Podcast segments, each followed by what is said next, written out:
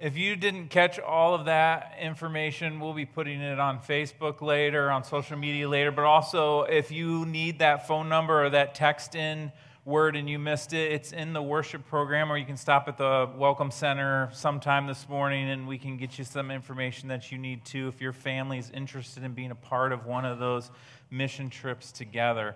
They're fantastic. You know, I often get asked this question quite often. It's, the, it's a tough question. It's one that's hard to answer, but it's always the question of how do I know what God's will and His plan is for my life? Most people will say things like, you know, I, I, want to follow his will. I want to do what I am supposed to do, but I just am having a hard time hearing what that is. It's like I, I just don't know what to do. And so, uh, you know, Kevin DeYoung, this author, he says that when it comes to discovering God's will, his plan for your life, you and I oftentimes think in terms of God's will of direction. Of direction. That means we're looking at questions like, well, where do I go and what am I supposed to do? Those directional things in life. And those are good questions. They're important questions. And we all want to make sure, especially if you are a Christ follower, you want to make sure that you're going where God wants you to go and you're doing what God wants you to do. Those are good things. But this morning, I want to argue to you that that isn't the most important question in your life. I think the most important question, one more than what God's will of direction is, is what are your desires? Because here's the deal some of us can get so stressed out and so anxious and worry so much about whether or not we're going where we're supposed to go and doing what we're supposed to do that we end up not going or doing anything at all. We just, we just stay put because we're waiting. I think our desires are what is important. In fact, Kevin DeYoung calls this God's will of desire. Meaning this, we're asking critical questions like, How am I living? And who am I becoming? It's those questions that address the quality of our lives, the questions that address our character, our morality, our integrity. It emphasizes the goal of becoming more like Jesus, which ultimately isn't that the biggest goal that you and I have in our lives is to become more like Jesus? And so, Paul, when he was writing to this letter uh, to the Thessalonian people in First Thessalonians, he, he addresses some of these things. Paul lays out for them this kind of plan, this, this map for how you and I can discover God's will of desire in our lives. And so he jumps into 1 Thessalonians chapter 4. And I, I want to tell you this before I, before I take you there. And I, I, hope you, I hope you hear my heart this morning. Word of warning. Some of the things that Paul shares in this chapter are difficult. Some of the things that Paul shares in this chapter are hard to hear. Some of it is challenging to you and I. Some of what Paul shares in this chapter is hard to teach, promise you. Some of what Paul teaches in this chapter is going to make you uncomfortable. And quite honestly, it might even frustrate you. And so I, just want to say this before, before I share what Paul shares. I am not teaching this from a heart of judgment or a heart of condemnation. I'm teaching this from a heart of faithfulness and obedience, and one that I hope will encourage you in your journey to be more like Jesus. So I hope you hear my heart on this before we jump in because it's challenging. But with that said, let me jump in. This is how he begins 1 Thessalonians chapter 4. He says this Finally, dear brothers and sisters, we urge you in the name of the Lord Jesus to live in a way that pleases God, as we have taught you. You live this way already, and we encourage you to do so even more. So Paul's saying, Look, you're doing a good job, but I want to encourage you even more. He expresses to the Thessalonian people here that the best possible life that they can live, a life that thrives, a life that pleases God, is one where they truly are living out a pleasing life to Him. And he says here, I urge you, I urge you. This is a critical word, this word urge. And in fact, in the Greek, it, it, comes from two verbs put together the verbs of requesting and exhorting. That, that means he is appealing to them to live this way. He's asking them to live this way. He's begging them to live this way. He's, uh, he's pleading and appealing to them, please live this way. He's not saying, hey, if you feel like it, live this way. Saying, no, no, no. This is critical that you live this way, he's saying. I urge you. I urge you. And then he goes on to say this For you remember what we taught you by the authority of the Lord Jesus. You remember what we taught you. This is a, a stronger way of even emphasizing living a life that pleases God. In fact, John Stott, he says this about this phrase that we see here. He said it's often used either for a military command for civil order, for example, by a court or a magistrate, meaning he means business when he says these things. He's serious. He, he's, he's taken a strong statement here. And I'm wondering, why does he begin so strong? Why is he so forceful with these people when he's looking at this? And I think there's a couple reasons why he's so forceful. One is because he knows how forgetful we are. You and I are forgetful. And it makes sense because you and I come with a built in sinful nature, that sinful nature that conditions us to live a life for ourselves, a life of selfishness. We need reminded over and over and over again to align our lives with God's ways. We all need those reminders. But I also think more than just being reminded, He also that tells us this so strong because he knows that beyond a shadow of a doubt, beyond a shadow, when we do live this way, it's going to lead you to a life like you could never imagine. It's going to lead you to a life of joy, life of freedom, a life that thrives. And if you want to live a life of following God's will and, a, and plan and a life that truly thrives, then here's Paul's plan. I hope you're ready because out of nowhere he starts dropping some bombs. So here's what he says. that way number one God's will for you is to be holy. So stay away from all sexual sin.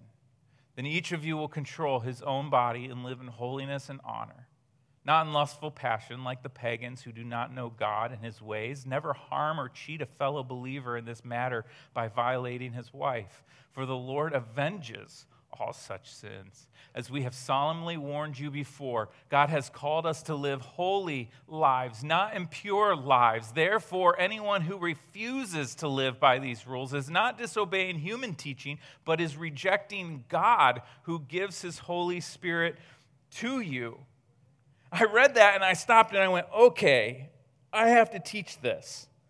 And, and I went, this is, this is big, Paul. He, I think he starts with the hardest way first. And I get why he puts this at the top of his list for how we can live a life that pleases God. Because, look, if you think back, if you put yourself back to their culture, in this Roman Greco culture that Paul lived, there were some serious problems. Sexual immorality was rampant in that day and age. It was out of control. There didn't seem to be any boundaries in this area whatsoever. People were doing anything and everything they could in order to fulfill their own desires, and often that meant breaking their marital vows with their husbands and wives. This was a big deal. That honor that respect, that sacrifice, that self control, all of those things that come with marriage, it's, it's, they, did, they didn't seem to be given it a second thought. To which then I kind of shook my head and went, man, it kind of sounds like our culture today, too.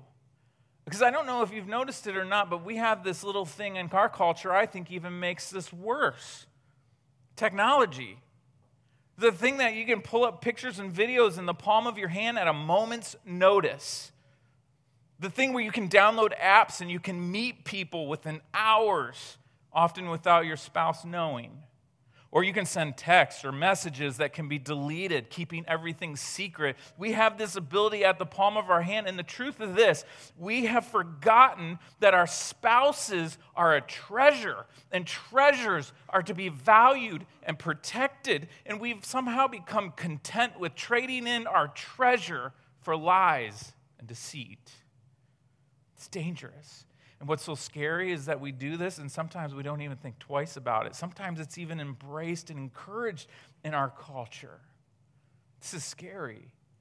But like we said before, if you remember, we think back a few weeks in our wisdom literature, when we looked at what Solomon had to say, he says, Look, we can ignore these things and we can go along with them, but sooner or later they have dire consequences devastating consequences. Remember when we were looking at the wisdom literature in Proverbs, Solomon said these words For the lips of an immoral woman are as sweet as honey, and her mouth is smoother than oil. He's saying, Look, it seems good. It seems like something you want. It seems like something that we should go after. But then he follows it up with this. He says, But in the end, she's as bitter as poison, as dangerous as a double edged sword. Her feet go down to death, her steps lead straight to the grave. Meaning, look, it seems good. It seems like a good pathway you want to go down right up until it isn't.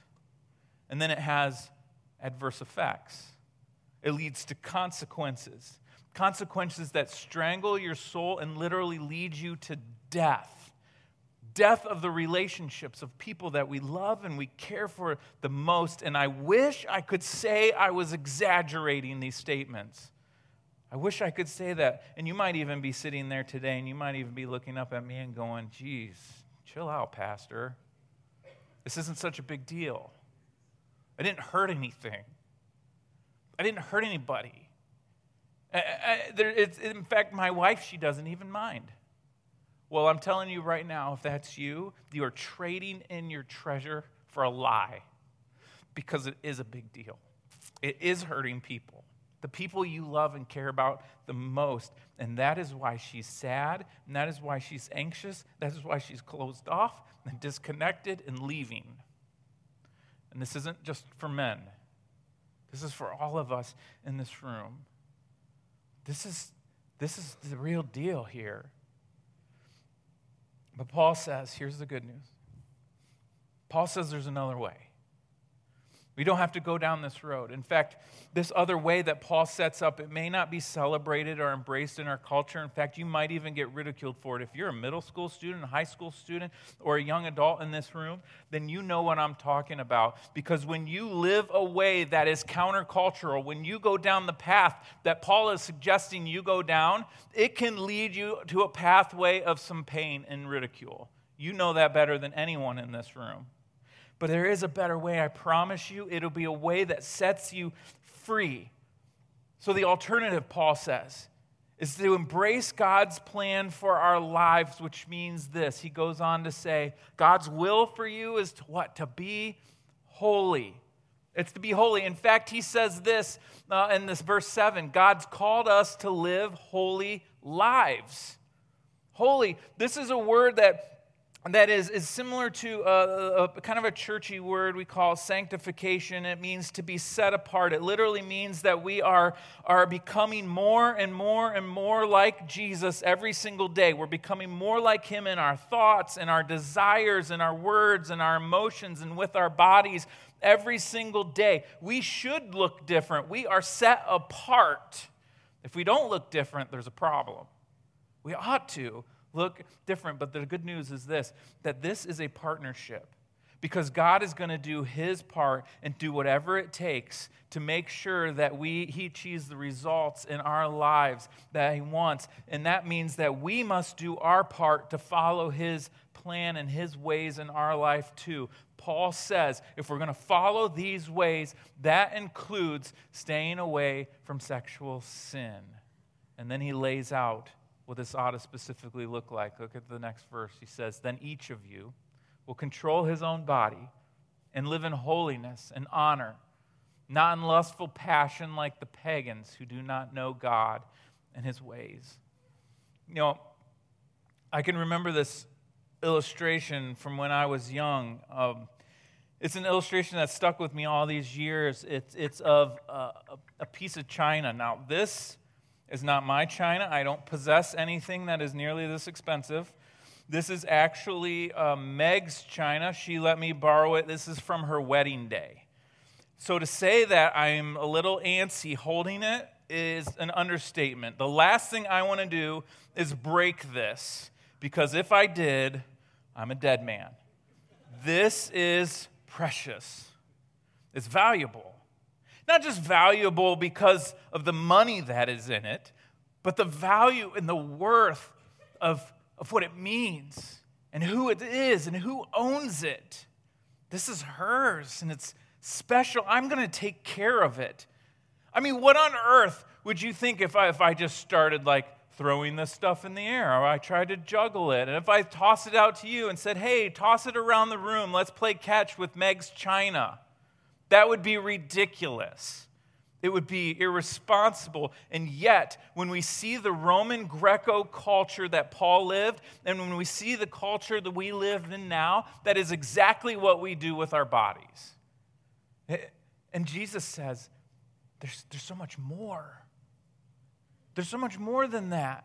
Do you not understand the value that you have, the worth that you are? If for no other reason, because you are uniquely created by God. You are special. In fact, I know this because Ephesians 2:10 tells us we are God's masterpiece, meaning you have great value. You are precious. You are a child of God. You are a treasure, not just a vehicle for pleasure. You are a treasure. And you really want to know how fragile sex is, and this is the last thing I will say, I promise, and then we'll move on. It is so valuable when Paul was writing to the church of Corinth, who seemed to be struggling in this area. And Paul challenges them with his letter. And in his letter, he wrote these words He said, Do you not know that he who unites himself with a prostitute is one with her body? Now, all of us, when we read this, the first word that we hear is prostitute. That's the one that jumps out. That's the one we pay attention to. That's the one that catches our attention. But could I just for a moment point you to another word here that I think is even more provocative? It's that word unites. It's the word unite. And I think why is unite so critical? Well, the original language in, uh, of this word means to be glued or cemented together. It's literally like taking two pieces of metal and welding them together. That is the word unite, it is bonding. There's a permanence to this uniting, meaning if you try to pull it apart, there is damage that's going to be done to both sides. But Charles, it didn't mean anything. Yes, it did. But Charles, it didn't hurt anyone. Yes, you did. But Charles, it's not a big deal. Yes, it is. It is. And that is what makes marriage so powerful. That is why I hold such a high view of marriage. Because there's power in this uniting, in this bonding together. Sex isn't just hooking up and moving on with our lives with no regrets. It is designed to be the uniting, the bonding together of two souls in a permanence and marriage. And if you pull it apart, there's going to be damage done. Anything less, and there's damage and to the other person and to you. This is why Paul says one of the main ways we honor God with our lives is controlling our bodies and our passions so that our bodies and our passions don't control us. And I wish I had time to really share my heart with you on this, and I hope you hear it. This is not coming from judgment, this is coming from encouragement. Please, I hope you know that. And you might be sitting here and saying, man, this you're being a little ridiculous today and even a little old-fashioned, and that's okay because I'm sharing with you the words of Paul, who shared with you the words of Jesus. And if you want a life to follow God's will and purpose, a life that pleases him, then he says this is where it starts. Our bodies. Thankfully, he goes on. And he gives us some other reasons I want to highlight to you today. The first one is with our bodies. The second one is this. He says, Don't we don't need to write to you about the importance of loving each other, for God Himself has taught you to love one another. Indeed, you already show your love for all the believers throughout Macedonia. I mean, good job. He's saying, good job. But even so, dear brothers and sisters, we urge you to love them even more, he says. So I don't need to spend a lot of time here explaining this because we've talked the last couple of weeks about what it looks like to love people. But I want to note this last portion that says, We urge you to love them even more. So Paul is saying that, look, you're doing a good job, but we can never love people enough. You can always go further. When you think you can't love anymore, go further. When you think you've encouraged people and you're done doing that, look for more people to encourage. When you've served people and you're done doing that, look for more people to serve. When you've given to people in need and you're done doing that, look for someone else to bless and give to. This is critical, and here's the deal that our love for others and how we show love to others is a direct result of how we view God's love for us. It, that, that is our model one of the most powerful verses. This is the greatest marital advice I could ever give anyone in the room. Comes from this verse right here. It is the verse in John 13, 34 that says, Love one another just as I have loved you, so you ought to love one another. To which I stopped and I went, Okay, God, so how did Jesus love me? If that's our standard, how did he love me? Well, right off the top of my head, I said, Well, he was forgiving. Was gracious, he was caring, he was generous. He gave his life for me when I was undeserving. If this is our standard, I think, wow, this is incredible. And it's only when we come to the realization of what kind of love He has given us and the belief in that and the acceptance of that that we can truly, in turn, love other people as we ought to love them.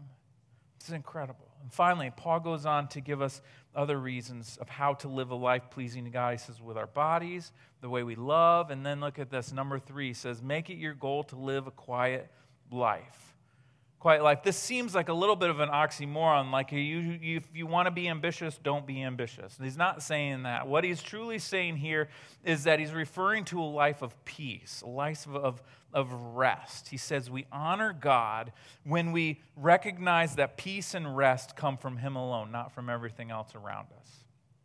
And then I love this next one. Number four, he says, mind your own business. I, I love this because I don't know if you got kids in your house, you've, you've heard this more often than we care to. I think back to when my kids were little and they used to say back and forth all the time, Why don't you mind your own business? You mind your own business. And then Trisha and I would be like, Why don't you both mind your own business? Everybody was minding their own business in my house, except nobody was. It's crazy.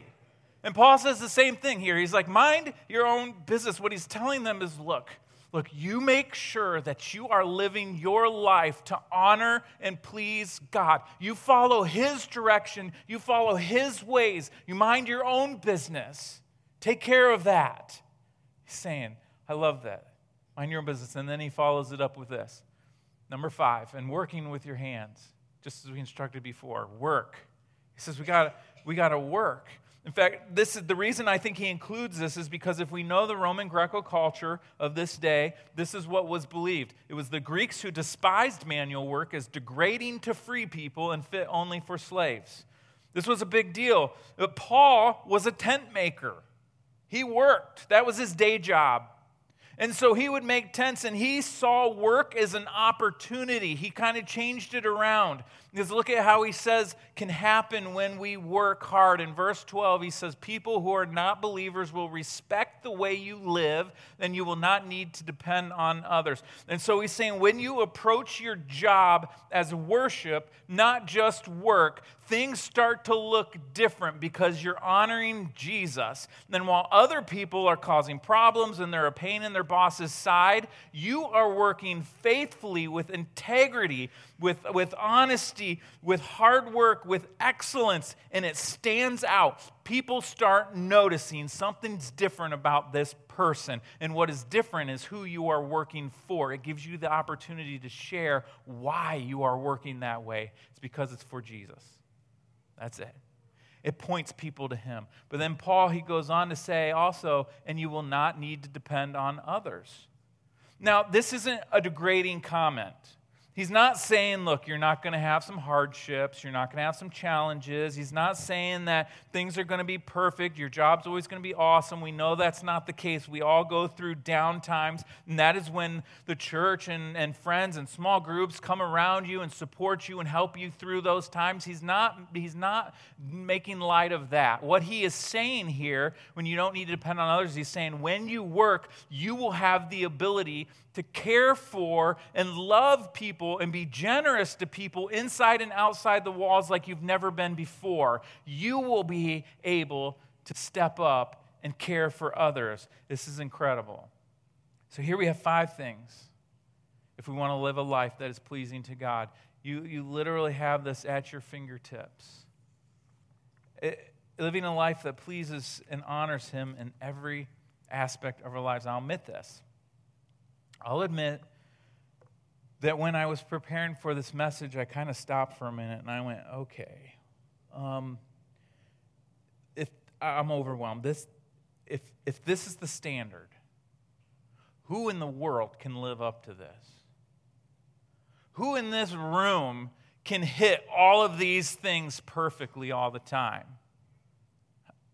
And then I thought, man, if that's the case, if we're going to fail, then is there forgiveness for us? Is there any kind of healing for us? Is there any kind of restoration? Is there any redemption? Is there any hope for us if this is our standard? The answer is yes. Yes, and here's how I know. I think often of this psalm. It's one of my favorite psalms. I love it. comes from Psalm 37, and it says this The Lord directs the steps of the godly, He delights in every detail of their lives. And then pay attention to this verse. Though they stumble, they will never fall, for the Lord holds them by the hand. I don't know about you, but the picture I have here, again, of, of my, my little daughters when they were learning to walk. You know, when you're learning to walk, every floor seems uneven and the world seems to be constantly in motion. And we would go for walks and I would hold them by the hand. And inevitably, as you would walk, they stumble. And what do you do as a loving father, as a loving parent, when your kid stumbles? You squeeze their hand and you quick pull up because you don't want them to skin their knee. You don't want to let them fall. So you hold them tight and then you put them back down and you keep walking, and then a few steps later, they stumble and you squeeze and you pull. That's the routine stumble, squeeze, pull, over and over. And I think because I love them, I'm not going to let them fall.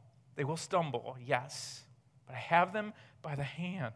Maybe for you today, you're here and you realize that you are stumbling in one or more of these areas. Maybe you haven't honored Him with your body. Maybe you are not loving others. Maybe your character at work isn't living up to what it ought to look like.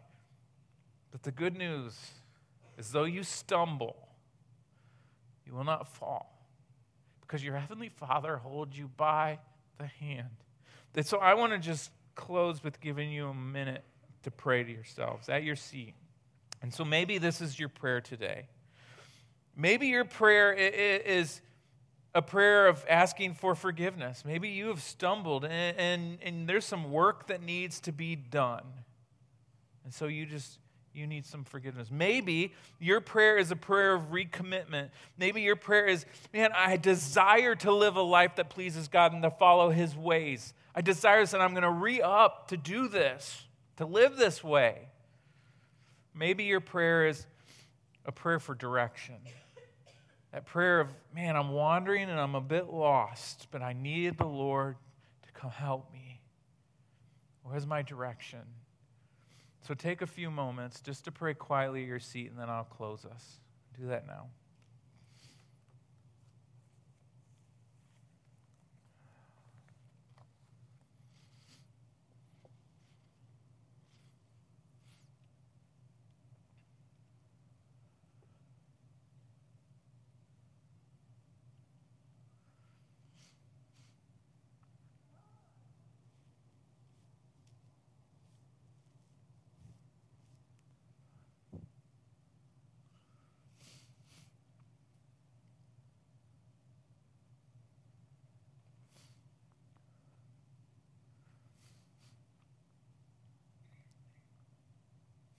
Lord, I thank you for Jesus and the incredible example that he set, the standard that he set. And Lord, although I'm grateful for that standard, it is reminding me today of how I've fallen short. So, Lord, I thank you that you forgive. I thank you for your grace. I thank you that you took that on the cross with you that I deserved. Lord, help us. Help us in this. This is not easy. If it was, Paul wouldn't have had to write about it. So help us this week, Lord, as we go our separate ways throughout our families and our jobs and all the things that we do. Lord, help us to live lives that is pleasing to you. Or remind us once again that when we do stumble, you're there to catch. So help us, Lord Jesus. We love you so much. In your name I pray, amen. Hey, I hope you have a great week, and I'll see you next weekend.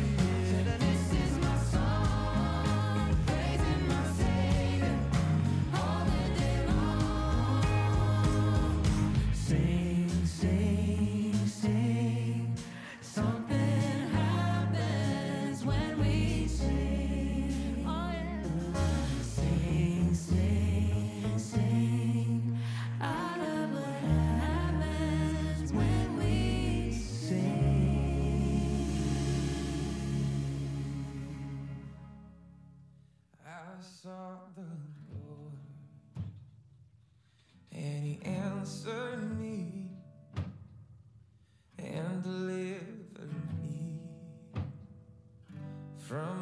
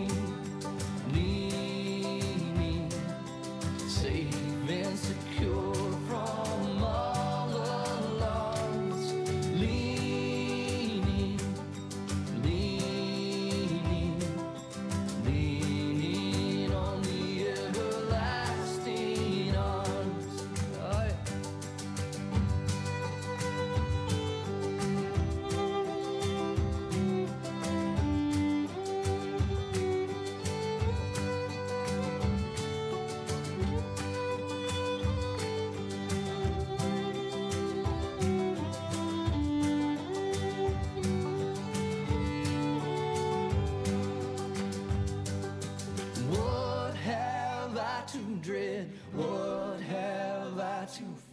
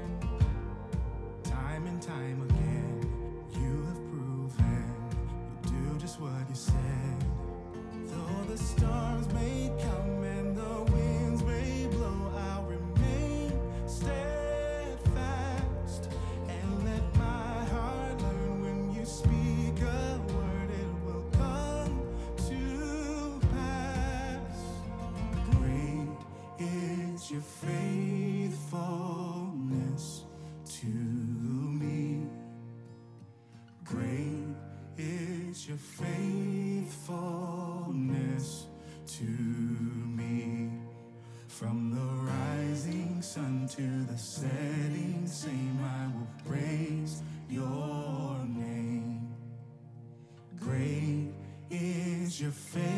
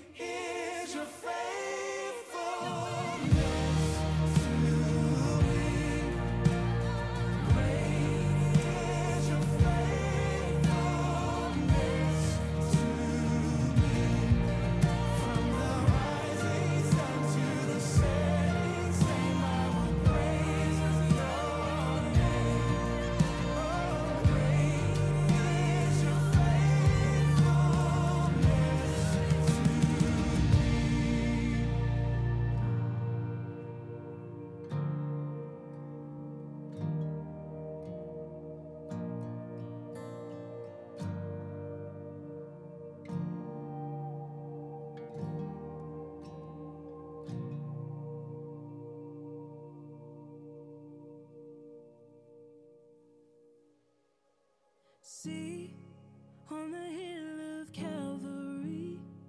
My Savior bled for me. My Jesus set me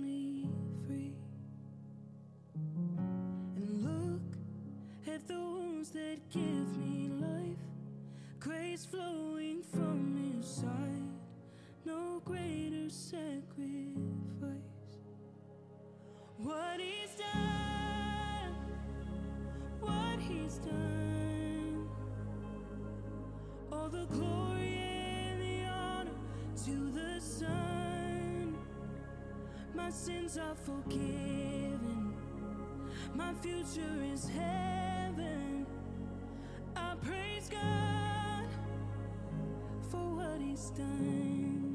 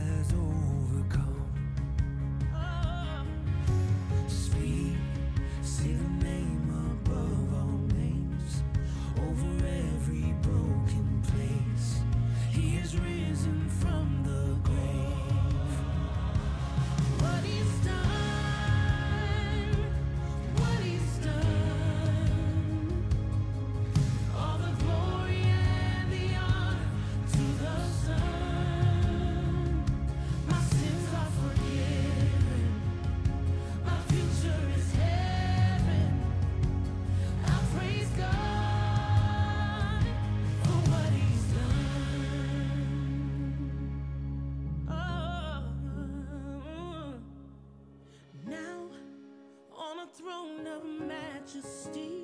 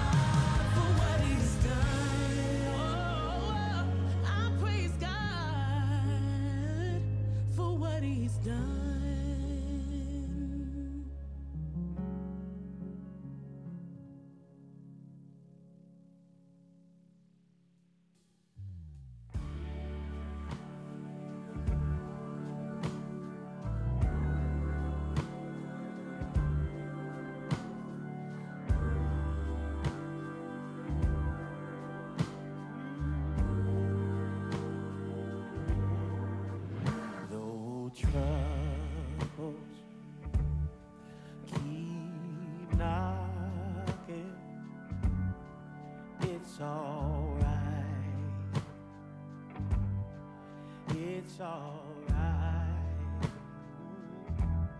Cause I know that